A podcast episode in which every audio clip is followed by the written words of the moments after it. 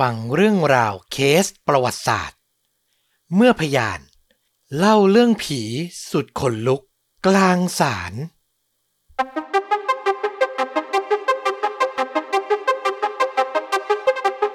สวัสดีครับ สวัสดีครับ เรื่องจริงยิ่งกว่าหนังพอดแคสต์จากช่องชวนดูดะอยู่กับต้อมครับ แล้วก็ฟลุกครับ กับเรื่องจริงสุดเข้มข้นจนถูกนำไปสร้างเป็นภาพยนตร์ วันนี้ก็เป็นคิวของต้อมนะครับ ที่จะมาถ่ายทอดเรื่องราวให้ทุกคนได้รับฟังกัน ต้องบอกว่าเป็นอีกแนวที่ไม่ได้เล่านานแล้วก็คือมีวิญญาณมาเกี่ยวข้องครับ โอ้โห ผมชอบทุกตอนเลยนะ ที่คุณมีเรื่องของความเชื่อเรื่องของแบบวิญญาณหรือเรื่องอะไรที่มันแปลกประหลาดอธิบายได้ยากนะเออ มันมีความน่าสนใจมีเสน่ห์ในตัวมันเองอยู่ เป็นคดีหรือเป็นเรื่องเกี่ยวกับผีไปเลยอย่างนั้น นี่แหละที่น่าสนใจ เพราะว่าส่วนใหญ่ พอเป็นเรื่องผีก็จะต้องบอกให้ใช้วิจารณญาณเชื่อได้ หรือจะไม่เชื่อก็ได้ถูกไหมอืมแต่ครั้งนี้มันกลับเป็นเรื่องผี ที่อยู่ในประวัติศาสตร์ แล้วมันอยู่ในสำนวนในชั้นศาลนะคุณฮะศาลให้การรับรองจดบันทึกลงไปด้วยเนี่ยนะใช่มันมีการให้การในศาลจากพยานเคสเคสหนึ่ง แล้วมีวิญญาณเกี่ยวข้องอะ โอ้โห น่าสนใจจริง ๆ สำหรับระดับความรุนแรงผมให้ไว้สักประมาณ 2-3 ก็คืออยู่ในระดับที่น่าจะรับได้ทั่วไปนะครับอืมแต่ก็เตือนไว้ก่อนถ้าถึงจุดไหน ฟังแล้วรู้สึกว่าน่ากลัวไม่ไหวก็ข้ามไปก่อนได้ ถ้าพร้อมแล้วผมขอพาฟลุกกับคุณผู้ฟังย้อนกันไปไกลนิดนึงครับ ร้อยกว่าปีที่แล้ว ปี 1896 คศนะ คริสตศักราชนะครับผม ประเทศสหรัฐอเมริกาตอนนั้นก็ต้องบอกว่ารวมเป็นปึกแผ่นมีรัฐบาลแล้วล่ะ แต่ก็ยังอยู่ในช่วงที่มันยังไม่ได้พัฒนาอะไรเต็มรูปแบบอะเนาะนึกภาพยุคเคาวบอย ยุคที่ยังไม่มีไฟฟ้าอะไรประมาณนั้นเลย รถไฟหัวจักรไอ้น้ำยุคแบบนั้นนะเนาะใช่ แต่เขามีระบบตุลาการที่ค่อนข้างแข็งแรงแล้ว ก็เป็นมานานแล้วเนาะตั้งแต่ประวัติศาสตร์ตอนต้นๆ ของประเทศเขาเลย พาไปที่เมืองที่ชื่อว่า Greenbrier ครับ อยู่ในรัฐเวสต์เวอร์จิเนีย ทางตะวันออกของสหรัฐอเมริกา มีผู้ชายคนหนึ่งวัย 35 ปี เขามีชื่อว่าอีรัสมัสชูเดินทางจากในเมืองเนี่ย เมืองใหญ่อะนะ มาอาศัยอยู่ที่เมืองเล็กๆ แห่งนี้ Greenbrier เนี่ยต้องบอกว่าเป็นเมืองที่อยู่ห่างไกลมากๆ ตอนนั้น คือตั้งอยู่ตีนเขาเลย ห่างไกลผู้คนชาวบ้านนี่ยัง ก็ไม่ได้ติดต่อใครมากมายเท่าไหร่นะครับอีรัสมัสมี skill อะไร เขาเป็นช่างตีเหล็ก ซึ่งในยุคนั้นก็ค่อนข้างที่จะทำงานทำการได้ดีพอสมควร เพราะอุปกรณ์การช่างใด ๆ ก็ต้องใช้อะเนาะทั้งเกษตรกรรม ทั้งอุตสาหกรรม แล้วก็ทุกคนน่าจะใช้ม้าเดินทางปกติ ซึ่งก็ต้องมีเกือกม้าก็ต้องเป็นช่างตีเหล็กเนี่ยแหละที่ทำถูกต้องเลยอันนี้สำคัญมากจริงๆอีรัสมัสย้ายมาใช้ชีวิตที่เมืองเล็ก ๆ แห่งนี้ แล้วเขาก็มีโอกาสได้เจอกับหญิงวัย 23 ครับ เป็นหญิงสาวท้องถิ่นมีชื่อว่าโซนาเธอเนี่ยมีผมและดวงตาสีดำคลับ เป็นหญิงชาวบ้านที่มีรูปลักษณ์สวยงาม แล้วก็ยังสาวอยู่มากๆ อายุห่างกับเขาเนี่ยรอบหนึ่งอะ 12 ปี ทั้งคู่ใช้เวลาทำความรู้จักกันไม่นาน แล้วก็ตกหลุมรักกัน หญิงสาวอย่างโซนาเนี่ยเป็นหญิงวัยรุ่นที่อินโนเซนต์มากๆจริงๆ อยู่ในเมืองชนบทอันห่างไกล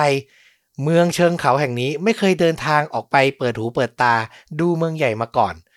พอเจอชายหนุ่มรูปร่าง สูงใหญ่ดวงตาสีฟ้า มาจากเมืองใหญ่เนาะ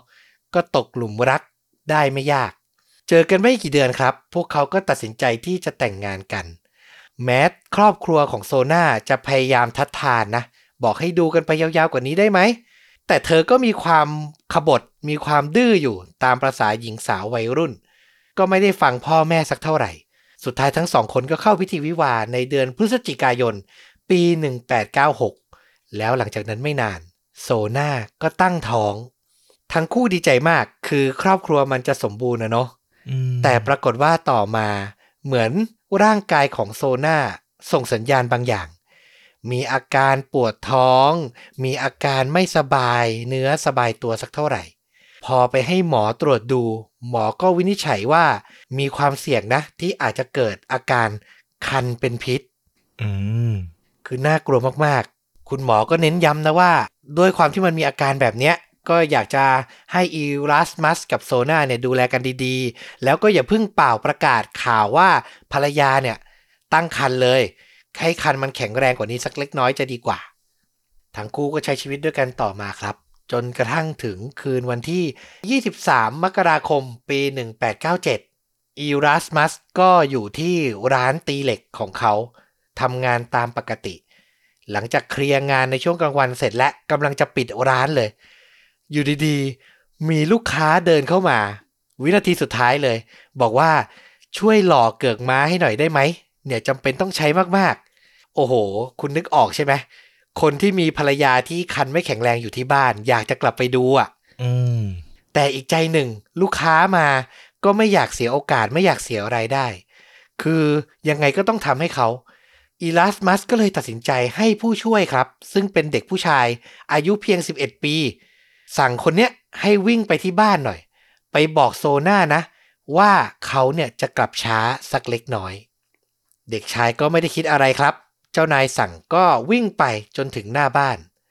แต่สิ่งที่เขาเจอก็คือบริเวณบ้านสองชั้น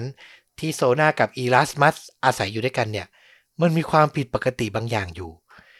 คือในยุคนั้นร้อยกว่าปีที่แล้ว ถึงช่วงเวลาพลบค่ำมันก็ต้องมีการจุดเทียน จุดตะเกียงจากในบ้าน พอเห็นแสงสว่างออกมาบ้างถูกไหมอืม แต่เด็กคนเนี้ย ไปยืนหน้าบ้านแล้วภายในบ้านมันเงียบสนิท แล้วก็มืดมากๆ คือมันไม่มีความเคลื่อนไหวใด ๆ ภายในเนี่ยมันดูเย็นเยือก ดูน่ากลัวผิดปกติจริง ๆ เด็กชายผู้ช่วยของอีลัสมัสก็เคาะประตู แต่ก็ไม่มีสัญญาณตอบรับ เขาตัดสินใจลองบิดลูกบิดดู ปรากฏว่าประตูหน้าไม่ได้ล็อกอยู่ครับ เด็กชายจึงค่อยๆ เปิดประตูแล้วก็เดินเข้าไป อย่างที่เขาคิดไว้ภายในบ้านเนี่ย มืดสนิท เขาเอ่ยปากเรียก คุณโซน่าครับ คุณโซน่าแต่ก็ไม่มีเสียงตอบรับกลับมา เด็กชายค่อยๆเดินเข้าไป ผ่านบริเวณโถงประตูหน้าเลี้ยวขวาเข้าไปเพียงเล็กน้อยเท่านั้น เขามองไปจนสุดทางอะ มันจะเป็นลานบริเวณทางที่จะเดินขึ้นบันไดชั้นสองของบ้าน แล้วภาพที่เด็กชายเห็นก็คือ โซน่านอนแน่นิ่งอยู่บริเวณนั้นอืมเด็กน้อยก็ค่อย ๆ เดินเข้าไปใกล้ คือชิดจนเกือบจะคล่อมร่างของโซน่าแล้ว แล้วเขาก็พยายามร้องเรียก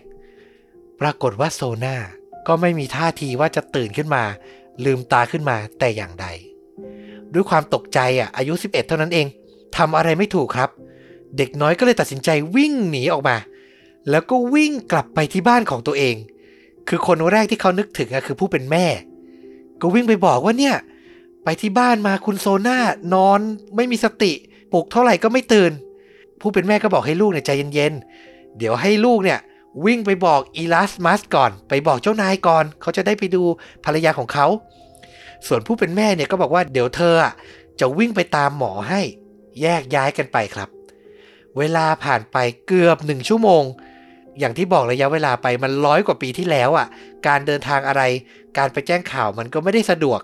กว่าหมอจะมาถึงคือเกือบหนึ่งชั่วโมงแล้ว เปิดประตูเข้าบ้านอีลัสมัสไป ภาพที่เขาเห็นคือชาวบ้านในบริเวณนั้นน่ะ เพื่อนบ้านที่รู้จักครอบครัวเนี้ยมาอยู่กันเต็มไปหมดเลย คือรู้แล้วว่าเกิดเหตุไม่ดีขึ้น แต่หมอยังไม่เห็นนะว่าอีลัสมัสกับโซนาอยู่ที่ไหน เขาก็ตัดสินใจเดินขึ้นไปบริเวณชั้นสองไปที่ห้องนอนของทั้งคู่ แล้วเขาก็ได้เห็นภาพที่มันน่าเศร้ามากๆ คือร่างของโซนาเนี่ย นอนไม่มีสติอยู่บนเตียง ส่วนอีรัสมัสเนี่ย เหมือนโอบกอด คือเอาส่วนร่างกายส่วนบนของภรรยา มาอยู่ตรงตัก แล้วก็กรอด ร้องไห้ครวญคราง เหมือนคนแบบปานจะขาดใจอะ่ะ คุณหมอรู้แล้วหรอว่ามันไม่ใช่เหตุดีแล้วเขาก็พยายามบอกอีลัสมัสนะว่า แยกออกจากร่างภรรยาก่อนได้ไหม ขอให้หมอได้ตรวจอาการดูก่อนได้ไหมว่าเกิดอะไรขึ้น อีลัสมัสก็เหมือนฟังแล้วไม่รู้เรื่องหรือทำใจไม่ได้อะก็คือต้องใช้การปลอบประโลม การพยายามทั้งผลัก ทั้งดึงอยู่นาน กว่าเขาอะจะยอมขยับตัวนะ คือให้หมอเนี่ยได้มีโอกาสมาสำรวจร่างของโซนาแบบเต็มๆ แต่อีลัสมัสก็ยังคงนั่งอยู่บริเวณขอบเตียง จับไปที่ศีรษะของภรรยาแล้วก็ลูบผมตลอดเวลา คือเข้าใจอาการเลยอะ่ะมันคือคนที่ช็อกมากๆ นี่คือทั้งหมดที่เขามีอะคือครอบครัวของเขาอะลูกน้อยด้วยภรรยาด้วย น่าเศร้าจริงๆ คุณหมอตรวจไม่นานเลยครับ ก็ยืนยันได้แน่นอนว่าโซนาเนี่ยเสียชีวิตแล้ว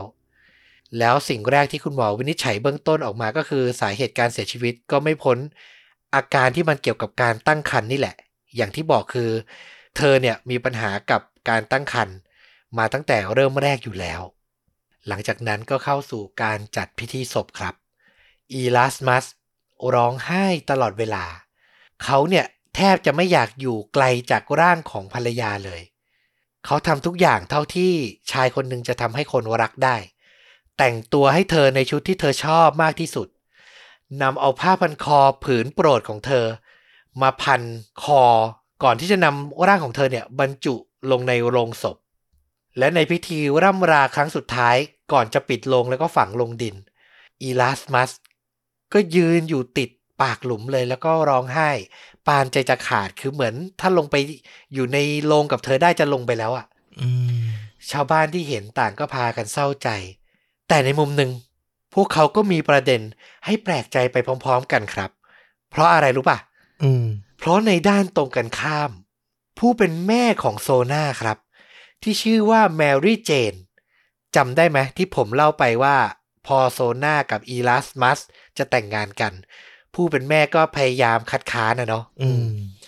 แต่ในงานศพอะเพิ่งสูญเสียลูกสาวไป ตัวแมรี่เจนกลับมีอาการตรงกันข้ามกับอีลัสมัสแบบคนละขั้วเลยครับ คือเธอไม่ได้มีการร้องไห้เศร้าโศกเสียใจใด ๆ เลย สิ่งที่เธอทำมีแต่การที่มองจ้องเขม็ง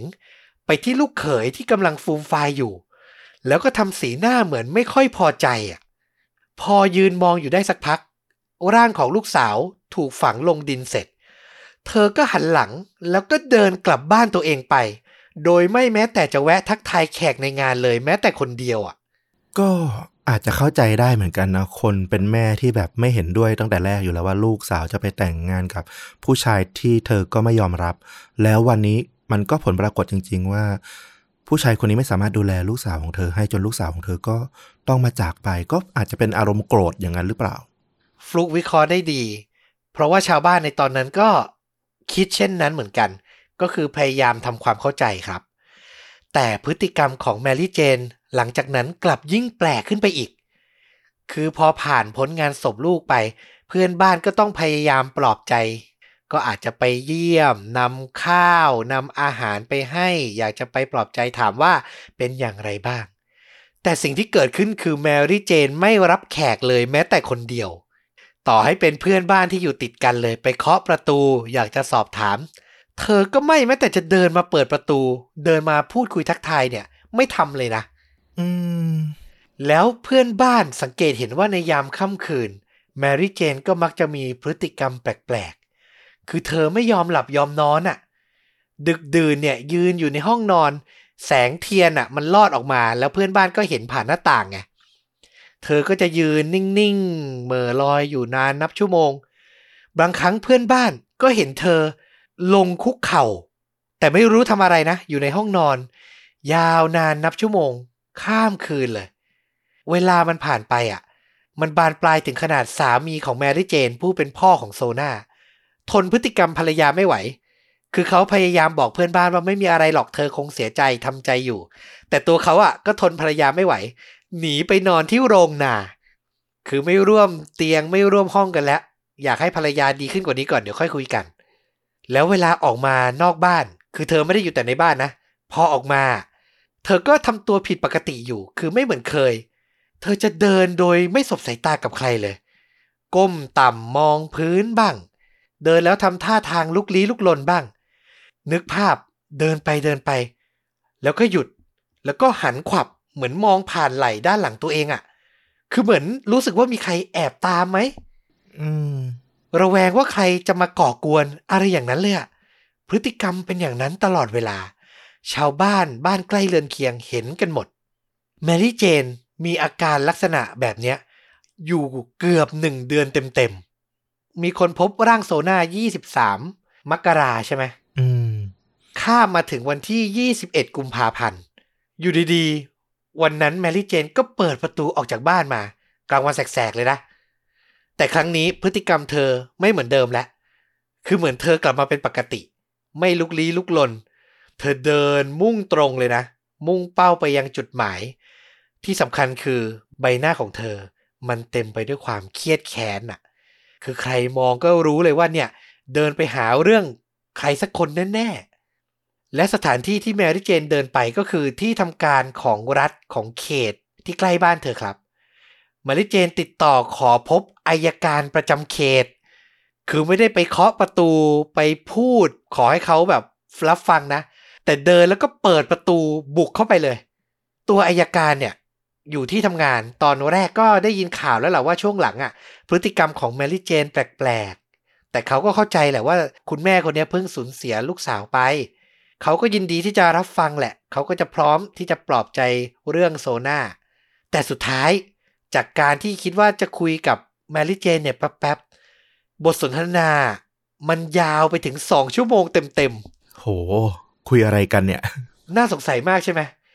คุยเสร็จอายการเดินออกมาจากห้อง และเขารีบเดินทางไปหาแพทย์ผู้เชี่ยวชาญ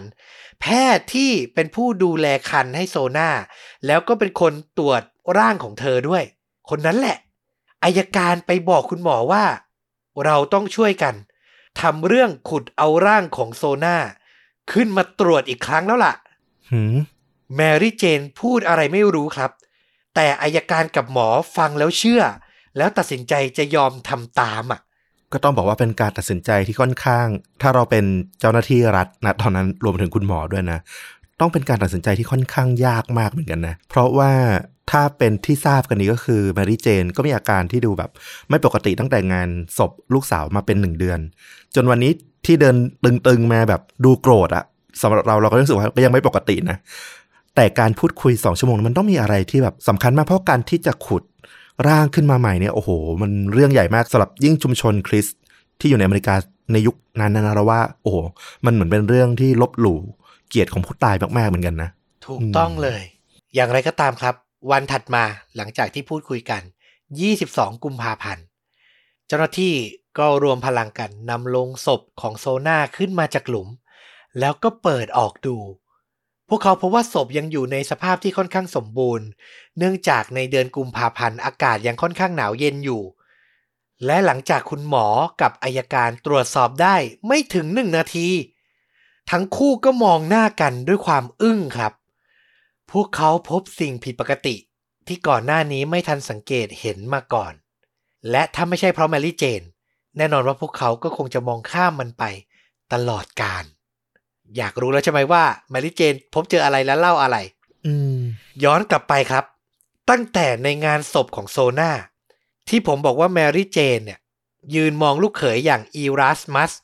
ด้วยสายตาที่โกรธเคืองใช่ไหมอืมคือในวินาทีแรกอะ่ะ เธอรู้สึกแค่ว่าอีรัสมัสอะคร่ำครวญจนเกินพอดี มันทำให้เธอหงุดหงิด เพราะว่าทุกคนน่ะแทนที่จะสนใจที่จะใช้เวลาในการสงบนิ่ง แล้วก็ไว้อะไรให้กับลูกสาวเธอ กลับพุ่งความสนใจอะไปที่ตัวลูกเขยไปที่ตัวอีรัสมัสคือเหมือนขโมยซีนมากจนเกินไปทำให้งานศพมันไม่บรรลุวัตถุประสงค์ว่าอย่างนั้นเถอะ คือเธอก็มองว่ามันไม่งามมาแหละ คือตอนแรกอะเธอคิดแค่นั้น แต่ฉับพลัน เหมือนลมมันพัดมาวูบหนึ่งอะแล้วแมรี่เจนมีความคิดบางอย่างเข้ามาในหัว เหมือนมีสิ่งลึกลับบางอย่างมากระซิบเธอ เป็นประโยคบอกว่า การตายของลูกสาวเธอ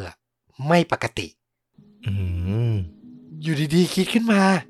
มันทำให้เธออะรู้สึกสงสัย คืออะไรทำให้เธอคิดแบบนั้น เธอก็เลยหันหลังแล้วก็กลับเข้าบ้าน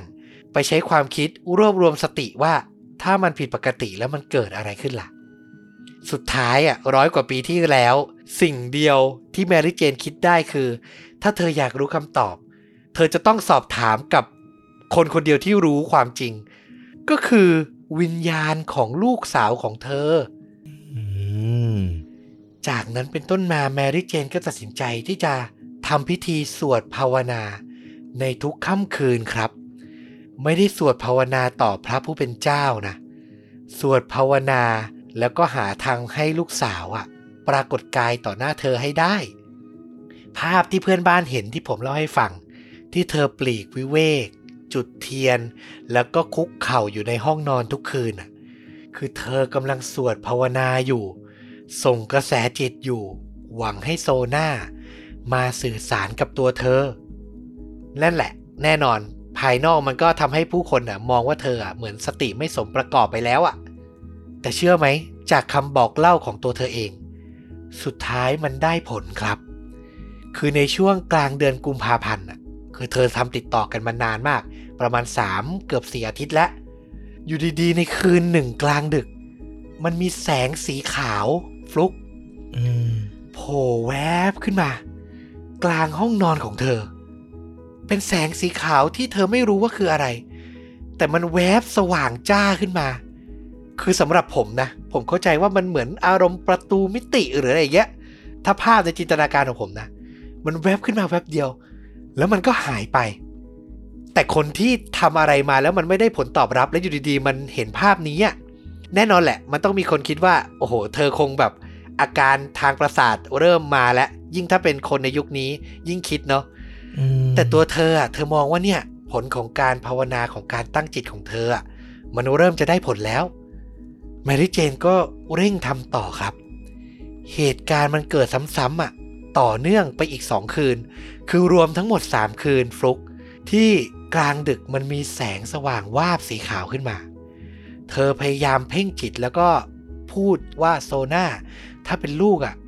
มาคุยกับแม่ได้ไหม มันเกิดอะไรขึ้น แต่ถ้าว่าสุดท้าย แสงนั้นมันก็ค่อยๆ แวบหายไป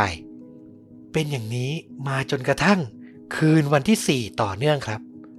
คราวนี้แสงสีขาวปริศนากลับมาอีกครั้ง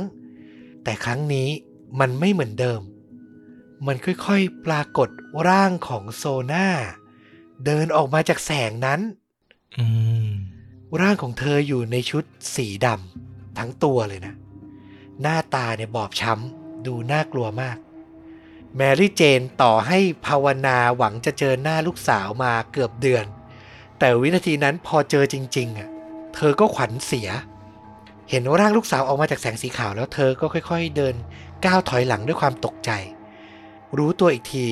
หลังของเธอเนี่ยไปชนกับกำแพงห้องแล้วอะ เธอก็สูดลมหายใจพยายามตั้งสติ แล้วคิดว่าในเมื่อคำภาวนาของตัวเองเป็นผลแล้วอะ เธอต้องรู้ให้ได้ว่าเกิดอะไรขึ้นกับลูก เธอก็กั้นใจแล้วก็เอ่ยปากออกไป บอกแม่มาสิ ว่ามันเกิดอะไรขึ้น โซนาพยายามเหมือนอยากจะสื่อสารกับแม่ด้วยเสียงทุ้มต่ำเชื่อไหมว่า เธออ้าปากขึ้นมาแล้วเหมือนมีเศษดินอะออกมาจากปากของเธอ คือนึกภาพง่ายๆ เหมือนเธอถูกฝังในดินก่อนหน้านี้อะนี่คือลุกจากหลุมมาว่าอย่างนั้นเถอะ แล้วเธอก็ค่อยๆพูด บรรยายว่าเกิดอะไรขึ้นบ้าง ซึ่งในจุดนี้ผมฟังเรื่องเล่าเนี้ยผมคิดว่าจริง ๆ แล้วถ้าเป็นวิญญาณอาจจะไม่ต้องเล่าออกมาเป็นเสียงด้วยซ้ำอะ มันอาจจะเป็นภาพนิมิตอะไรบางอย่างอะเนาะที่บอกแม่ให้รู้ว่าเกิดอะไรขึ้น โซนาบอกให้แม่รู้ว่า ภายนอกของอีลาสมัสผู้เป็นสามี ที่ดูอบอุ่น เป็นคนหน้าตาดีมาจากในเมือง แท้จริงแล้ว เขากับมีนิสัยที่ตรงกันข้าม จริงๆ แล้วเขาคือสามีที่อารมณ์ร้อน และชอบใช้ความรุนแรงกับผู้เป็นภรรยา โอ้โห ในคืนวันที่ 22 มกราคม1897หนึ่งวันก่อนที่เด็กวัย 11 จะไปพบร่างของโซนาเหตุการณ์ที่เกิดขึ้นคืออีลาสมัสกลับมาที่บ้าน โดยโซนาเตรียมอาหารให้เขาไว้ แต่เขาไม่ถูกใจ ไม่อยากกิน เธอก็รีบบอกว่าเดี๋ยวจะทำอย่างอื่นให้ กินอย่างอื่นรองท้องไปก่อนนะ คือรู้นิสัยสามีแล้วว่าเขาโมโหแน่ๆ แต่ก็พยายามอยากให้เขาใจเย็นลง ไม่อยากให้เขาใช้กำลังรุนแรงกับเธอ ซ้ำแล้วซ้ำเล่า แต่เขาก็ไม่ฟังครับ อีลาสมัสที่กำลังโมโหหน้ามืด เดินตรงเข้าหาภรรยา แล้วก็ใช้สองมือ บีบคอภรรยาอย่างรุนแรง โซนาเหมือนสื่อสารให้แมรี่เจนผู้เป็นแม่ฟังถึงจุดเนี้ย อยู่ดีๆ เธอก็หยุดเล่าไป แล้วสิ่งที่เกิดขึ้นคือ อยู่ดีๆ วิญญาณของโซนาที่แมรี่เจนเห็นน่ะ ก็ค่อยๆลอยขึ้นกลางห้อง เธออ้าปากค้าง แต่ไม่มีเสียงเล็ดลอดออกมา แล้วอยู่ดีๆ มันมีเสียงกรอบ แล้วสิ่งที่เกิดขึ้นคือ ศีรษะของโซน่าหมุนกลับแบบ 180 องศาอื้อหือแต่ร่างของเธอ ยังอยู่ที่เดิม ไม่ได้หมุนตามไปด้วย พูดง่ายๆคือ เธอแสดงให้แม่ดูว่าอีรัสมัสใช้กำลังบีบคอแล้วก็หักคอของเธออย่างไร จากนั้นร่างของโซน่าก็ค่อยๆหันหลัง นึกภาพตามนะ พอร่างหันหลัง ศีรษะที่มันหัน 180 องศาอยู่อะมันก็หมุนกลับมาเผชิญหน้ากับแมรี่เจน ผู้เป็นแม่แทน จากนั้นร่างของเธอเหมือนค่อยๆ พยายามเดินออกจากห้องไป แล้วศีรษะ ดวงตาที่จ้องมองผู้เป็นแม่อยู่นั้น ก็เอ่ยออกมาว่า ทีนี้แม่รู้แล้วใช่ไหม ว่าเกิดอะไรขึ้นกับหนู และจากนั้นร่างของโซนาก็ค่อยๆ เลือนหายไป ทั้งหมดนี้คือสิ่งที่แมรี่เจน อ้างว่า เธอได้มองเห็นในค่ำคืนนั้นครับ เธอเชื่อสนิทใจว่าลูกของเธอถูกสามีทำร้าย เช้าวันต่อมา พอเธอตั้งสติได้ เธอก็เลยตัดสินใจเดินทางไปหาอายการเขต แล้วคิดดูไปเล่าเรื่องนี้ทั้งหมด ให้เขาฟังอะ พยายามต่อรอง พูดแล้วพูดอีกนานกว่าสองชั่วโมง จนอายการยอมติดต่อคุณหมอ ด้วยเหตุผลเดียวครับ คือต้องไปตรวจสอบที่ร่างศพของโซนาไปดูคอของเธอให้ได้ว่ามีอะไรผิดปกติไหม แล้ววินาทีที่ศพของโซนาถูกเปิดขึ้นมาอีกครั้ง ทั้งหมอทั้งอายการน่ะก็เจอว่ามันมีรอยช้ำขนาดใหญ่ อยู่บนคอของโซนาสงสัยไหมว่าก่อนหน้านี้ทำไมคุณหมอไม่ทันสังเกต นั่นสิ ร่องรอยมันชัดเจนขนาดนี้เลยนะ ถ้าจำที่ผมเล่าไปครับ น่าจะพอประติดประต่อเรื่องราวทั้งหมดได้ วินาทีแรกที่หมอเห็นร่างของโซนาสามีของเธอนำร่างกายส่วนบนประคองอยู่บริเวณตักของเขา แล้วก็เล่นละครว่าร้องไห้เสียอกเสียใจไม่ยอมออกห่าง ต่อให้คุณหมอบอกให้เขาขยับตัวเพื่อจะตรวจสอบ เขาก็ยังคงประคองศีรษะของเธอแล้วก็ลูบผมอยู่อย่างนั้นอืมจนคุณหมอเนี่ยไม่ทันสังเกต เหมือนเห็นว่าสามีอะกำลังเสียใจมาก ก็ไม่อยากยุ่งไง แล้วพอในงานศพอะสิ่งแรกที่เขาทำกับร่างของภรรยาก็คือนำผ้าพันคอผืนโปรดมาพันรอบคอเอาไว้ มันคือการปิดบังครับ ไม่ให้ใครเห็นรอยช้ำขนาดใหญ่บริเวณคอของโซน่านั่นเอง อย่าลืมนะว่านี่คือเรื่องที่เกิดขึ้นร้อยกว่าปีที่แล้ว การชนสูตรอะไรอย่างเงี้ย มันก็ยังไม่ได้มีอะไรที่เป็นทางการ คือคุณหมอมาตรวจ แล้วก็บอกว่าเป็นการตายจากโรคภัยไข้เจ็บอะ สามีเสียใจมากก็ไม่มีใครอยากจะไปสืบเสาะอะไรที่มันลงลึกมากไปกว่านั้น อืมจากนั้นอายการก็ไม่รอช้าครับ แจ้งเจ้าหน้าที่ตำรวจ ให้จับกลุ่มอีรัสมัสทันที การว่าความในชั้นศาลอย่างที่ผมบอกไป มันมีการระบุไว้เลยว่า แมรี่เจนผู้เป็นแม่เนี่ย ไปขึ้นให้การในฐานะพยานด้วย แล้วมีการลงข้อมูลเป็นลายลักษณ์อักษรเลยว่า เธอบอกกับผู้พิพากษานะว่า เธอทราบเรื่องราวทั้งหมด เพราะวิญญาณลูกของเธอเนี่ยเป็นคนปรากฏกายออกมาบอกด้วยตัวเอง คือเล่าในศาลอย่างนี้เลย แต่ผมก็เชื่อนะว่าสุดท้ายแล้วศาลก็คงดูจากองค์ประกอบหลาย ๆ อย่าง เพราะมันมีการไปสืบค้นภายหลัง สืบประวัติอีรัสมัส แล้วก็ทำให้ทราบว่าก่อนหน้าที่จะมาใช้ชีวิตอยู่ในเมืองเล็ก ๆ เมืองนี้ อยู่กับโซนาเนี่ยเขาเคยมีภรรยาผ่านการแต่งงานมาแล้วสองครั้ง โอ้โห ครั้งแรกภรรยาขอแยกทาง เพราะว่าถูกใช้ความรุนแรงจนทนไม่ไหว ถูกซ้อมตลอดเวลา ครั้งที่สองหนักกว่าครับ ภรรยาคนที่สองของอีรัสมัสเสียชีวิตด้วยอุบัติเหตุปริศนา คือเธออยากจะช่วยสามีซ่อมปล่องไฟในบ้าน ก็เหมือนไปหยิบจับเครื่องมือแล้วก็เอาหัวลอดไปดูปล่องไฟอะ แล้วอยู่ดีๆ ก็มีก้อนอิฐปริศนา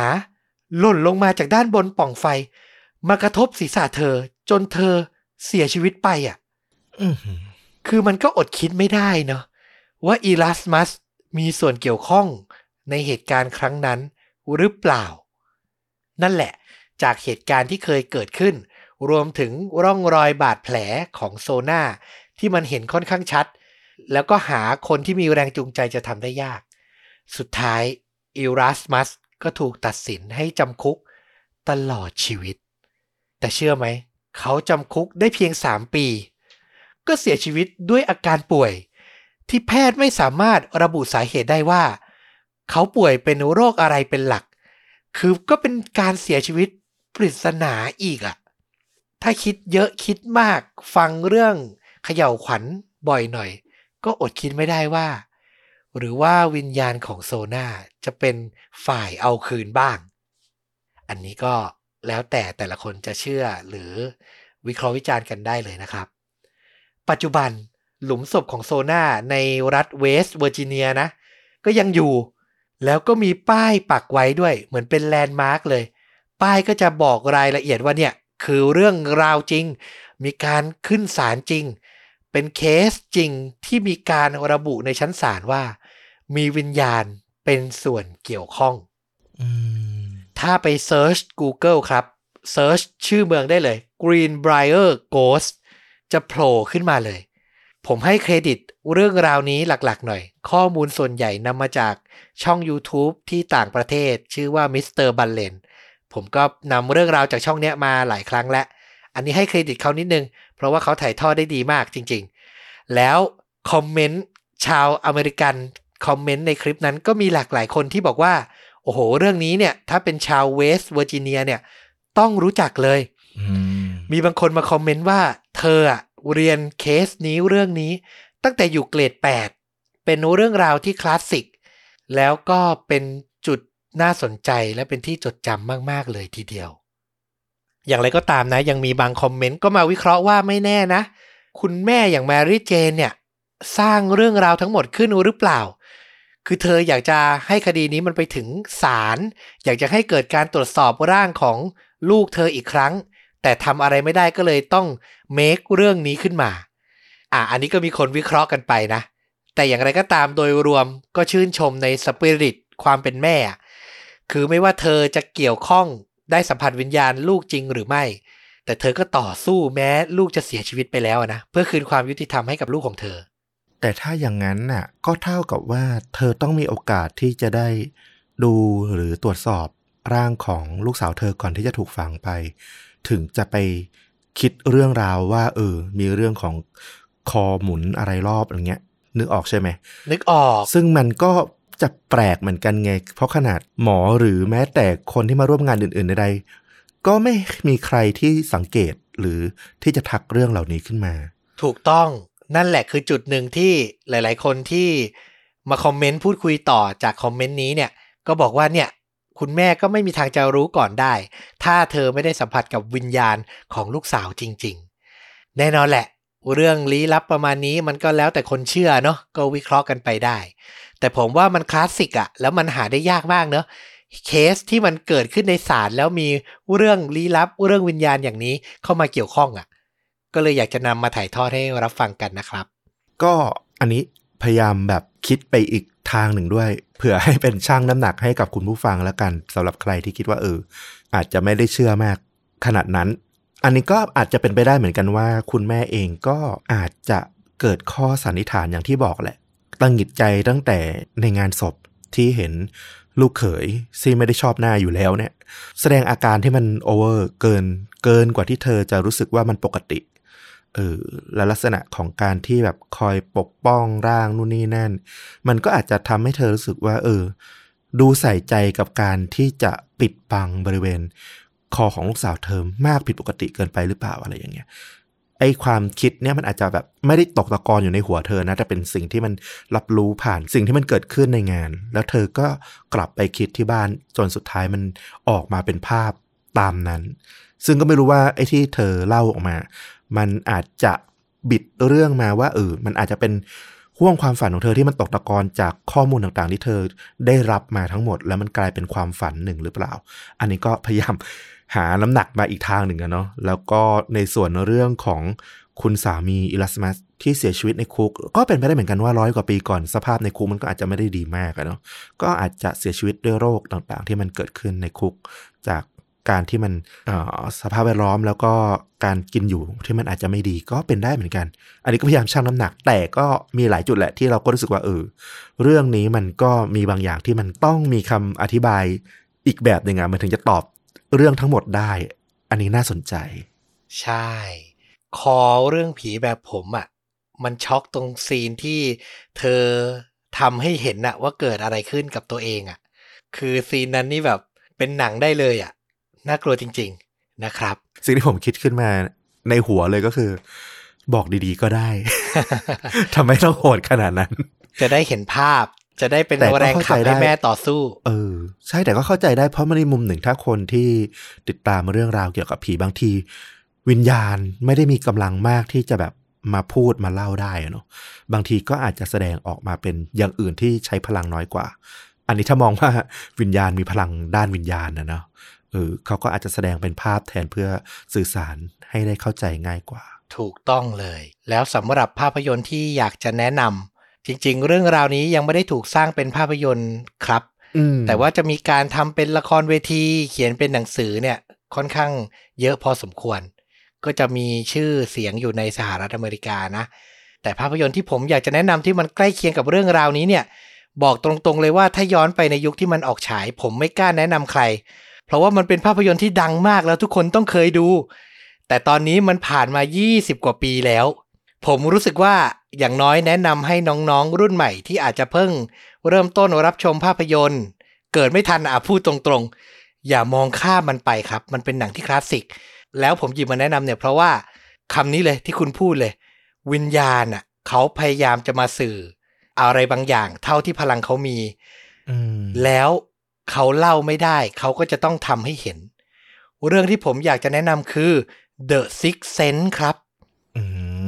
โอ้โห คลาสสิกมาก ของผู้กำกับสุดยอดหนังหักมุมอย่างเอ็มไนท์ชยามาลานนี่คือเรื่องที่สร้างชื่อเสียงให้เขาเลย แน่นอนคนยุคผมคุ้นเคยแน่นอนนำแสดงโดยบรูซวิลลิสกับเด็กน้อยในตอนนั้น ตอนนี้โตเป็นหนุ่มแล้วนะครับฮาร์เลย์โจเอลออสเมน I see dead people เมื่อเด็กน้อยเนี่ยเห็นวิญญาณได้แต่ไม่กล้าบอกใครบรูซวิลลิสรับบทเป็นจิตแพทย์ ที่ตอนแรกก็ไม่เชื่อหรอก ว่าเด็กน้อยคนนี้เนี่ยเห็นผีจริงๆสองคนนี้สืบค้นหาความลับ เรื่องวิญญาณร่วมกันไปเรื่อยๆ แล้วสุดท้ายมันก็มาสู่บทสรุปนี้แหละว่า วิญญาณอะปรากฏกายอะเขาต้องการความช่วยเหลือหรืออะไรบางอย่างเสมอโอ้โห เป็นหนังที่ขนลุกนะ คือยุคนั้นนี่ใครไม่ดูเนี่ยพลาดอย่างแรงเลย แล้วก็อย่างที่ต้อมพูดนะ ถ้าน้องๆยุคนี้ได้ไปดูนะอ่าก่อนนี้ก็ต้องบอกก่อนว่าเออ อาจจะมีความรู้สึกว่า เอ้ย มันเชยมันพรอตมันซ้ำเป็นไปหมดก็ต้องบอกว่า ใช่ เพราะว่าเรื่องเนี้ยเป็นจุดบุกเบิกแนวทางหักมุมในรูปแบบนี้เลย ก็มีอีกหลายเรื่องเลยที่พยายามทำตามกันมาดังนั้น ก็ต้องยอมรับว่าเออ มันก็อาจจะมีเรื่องที่พัฒนาต่อยอดขึ้นมาได้ดีกว่าแล้วถ้าเคยไปดูเรื่องเหล่านั้นมาก่อนนะนะ แต่ก็ต้องบอกว่าเรื่องนี้มันมีชั้นเชิงที่ไม่ธรรมดาในตอนที่มันออกมา ใครๆก็ต้องยอมรับอะไรว่าเออถ้าให้พูดถึงจุดกำเนิดของแนวทางหนัง สยองขวัญหักมุมในรูปแบบนี้เนี่ยก็ต้องให้เรื่องนี้เป็นอันดับแรกก่อน ถูกต้องเลยนะครับ ออกฉายตั้งแต่ปี 1999อะคุณ นานมากจริง ๆ แล้วผมนึกถึงอะไรอีกอย่างรู้ไหมเรื่องของโซนาที่เล่ามา ผมนึกถึงฉากละครไทยอย่างเออศีรษะมาร หรือหนังไทยก็อย่างเป็นชู้กับผีก็จะมีอารมณ์ประมาณนี้อยู่ ถ้านึกออกนะ ถ้าใครเคยดูจะรู้ว่าผมกำลังพูดถึงตัวละครตัวไหนอยู่ เออ น่าสนใจมากๆ นี่แหละ ผมว่าอยากจะแนะนำทิ้งท้ายอีกสักเรื่อง เพราะมีโอกาสได้ดูซีรีส์เกาหลีกับภรรยาอีกแล้วครับท่าน เรื่องนี้เหมือนเดิมเลยคอนเซปต์เดิม วิญญาณปรากฏกาย เพราะต้องการความช่วยเหลือครับ สนุกมาก อันนี้มันมีหลายรสชาติเลยทั้งดราม่าทั้งผีหลอกวิญญาณหลอนทั้งคอมเมดี้ซีรีส์ชื่อว่า Ghost Doctor ครับ ตรงตัวเลยคุณ คุณหมอที่กึ่งๆ จะเป็นวิญญาณและนำแสดงโดยเรนอ่านักร้องต้องบอกว่ารุ่นใหญ่นิดนึงแล้วเนาะขวัญใจคนยุคเราอีกแล้วนะครับ แล้วก็มีพระเอกรุ่นน้องอ่าก็คือคิมบอมนี่หนุ่มหล่อ ตาใสเชียรับบทประกบกันเลย เรื่องราวคือเรนเนี่ยเป็นคุณหมอรุ่นพี่ใช่ไหมแล้วคิมบอมเนี่ยเป็นคุณหมอรุ่นน้องก็ไม่ค่อยถูกกันเท่าไหร่ เพราะว่าเรนจะเป็นพวก perfectionist เป็นนายแพทย์ที่สัญญาแพทย์อะผ่าตัดประสบความสำเร็จสูง แต่วันหนึ่งเขากลับประสบอุบัติเหตุครับทำให้ร่างกายเหมือนอยู่ในอาการเจ้าชายนิทรา แล้ววิญญาณของเขามันออกจากร่างมา แล้วก็มาวนเวียนอยู่ในโรงพยาบาลทำอะไรไม่ได้อืม แล้วสุดท้ายมันเกิดเหตุการณ์ทำให้เขาอะสามารถสิงร่างของคิมบอมได้ คือคิมบอมเนี่ยก็เป็นนายแพทย์ที่จริง ๆอะเก่ง แต่ว่าออกแนวลูกคนรวย ลูกเจ้าของโรงพยาบาลถ้าผมจะไม่ผิด ก็จะมีปมที่ทำให้ใช้ชีวิตอาจจะไม่ค่อยดีสักเท่าไหร่ แล้วเขาก็ไม่กล้าผ่าตัด คือผ่าตัดปุ๊บจะมือสั่น มีปมบางอย่าง แต่พอวิญญาณคุณหมอรุ่นพี่อย่างเรนเข้าสิงเนี่ย กลายเป็นผ่าเก่งขึ้นมา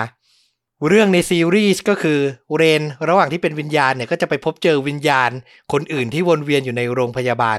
อาจจะมีปมว่าต้องการให้ช่วยเหลือ เป็นวิญญาณที่ก้ากึ่งอยู่ระหว่างความเป็นกับความตายเหมือนเขาอย่างเงี้ย แล้วพอเรนรู้เรื่องก็จะหาโอกาสเหมาะสม แอบไปสิงร่าง ในแพทย์หนุ่มรุ่นน้องแล้วก็ช่วยเหลือผ่าตัด เรื่องราวมันก็เลยออกมาหลากหลายรสชาติ แล้วมันก็มีเรื่องชีวิตส่วนตัวของคุณหมอสองคนนี้ ซับซ้อนเข้าไปอีก สนุกมาก ดูแล้วติดเลยคือมันหลากรสจริงอืมๆตอนผมดูเนี่ยดูในแอปวิวนะ แต่ก็ไม่แน่ใจนะว่าตอนนี้ Ghost Doctor เนี่ย ไปฉายที่ไหนอย่างไรบ้างแต่ เชื่อว่าไม่น่าหายาก เพราะว่าดารานี่ก็เป็นขวัญใจชาวไทยอยู่แล้วนะครับ มีภาคไทยด้วย สามารถไปหารับชมกันได้เลย อันนี้แนะนำนะสำหรับใครที่อาจจะยุคเดียวกับเราดู Six Sense แล้วดูเป็นชู้กับผีแล้ว ลองหาดูกัน Ghost Doctor สนุกดีครับอ่า วันนี้ก็แนะนำครบเลยนะ ทั้งฝรั่งไทยแล้วก็มาจบที่เกาหลี โอ้โห คนผู้ฟังได้เต็มสุดยอดไปเลย แล้วแต่เลยว่าชอบแบบไหนนะครับ แต่ถ้าชื่นชอบชวนดูดะและอยากให้เราทำพอดแคสต์ไปได้นานๆ ก็อย่าลืมกดสนับสนุนด้วยการกดปุ่ม Super Thanks ครับ ส่งรายได้ให้เราโดยตรง อยู่ใกล้ๆปุ่มกดไลค์กด Subscribe ทาง YouTube หรือจะสมัครสมาชิกช่อง สนับสนุนเราเป็นรายเดือนก็แปะลิงก์ไว้ให้แล้ว ทุกช่องทางนะครับ แล้วกลับมาพบต้อมกับฟลุกได้ใหม่ใน episode ต่อๆไป วันนี้ลาไปเพียงเท่านี้ สวัสดีครับ สวัสดีครับ